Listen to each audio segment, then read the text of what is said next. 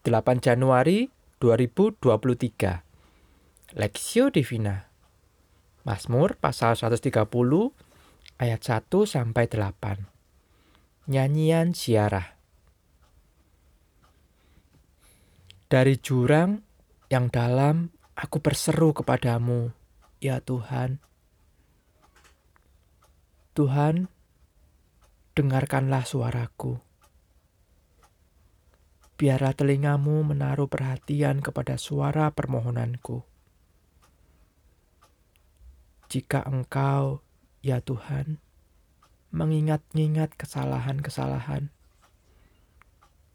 Tuhan, siapakah yang dapat tahan?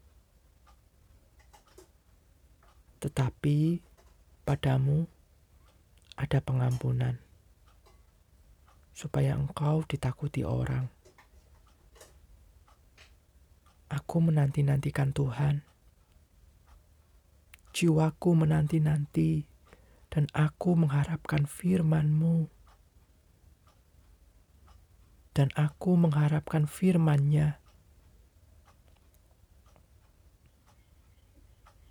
Jiwaku mengharapkan Tuhan lebih daripada pengawal mengharapkan pagi.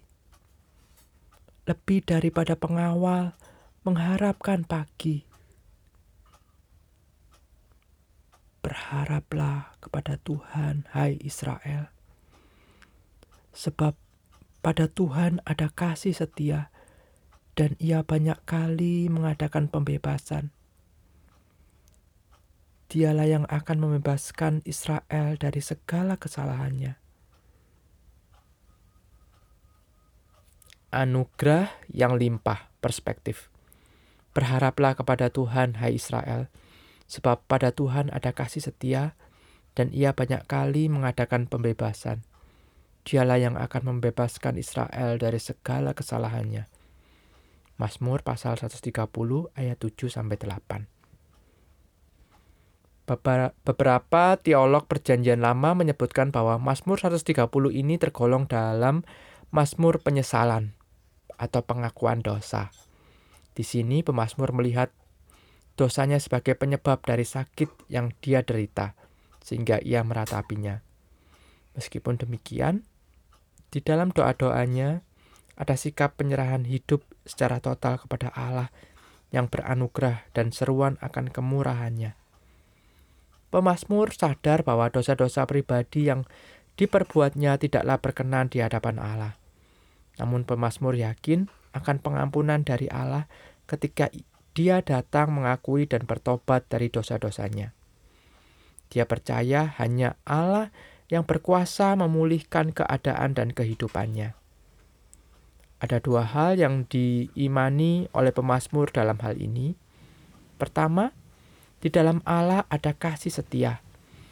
Kasih setia yang dimaksud menggunakan kata heset yang artinya bahwa hanya Tuhan yang memiliki kasih setia belas kasihan atas umatnya, dan melakukan segala yang terbaik dalam hidup manusia. Kasih setia Allah selalu erat hubungannya dengan anugerah, seperti Allah membungkuk atau memeluk kita yang tidak layak. Kasihnya adalah keputusannya yang bebas, bukan terpaksa untuk menyelamatkan kita manusia yang berdosa.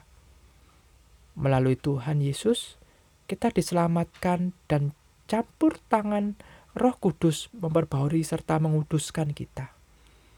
Oleh karena itu, kasih setia Allah ini sungguh-sungguh merupakan mujizat bagi orang percaya.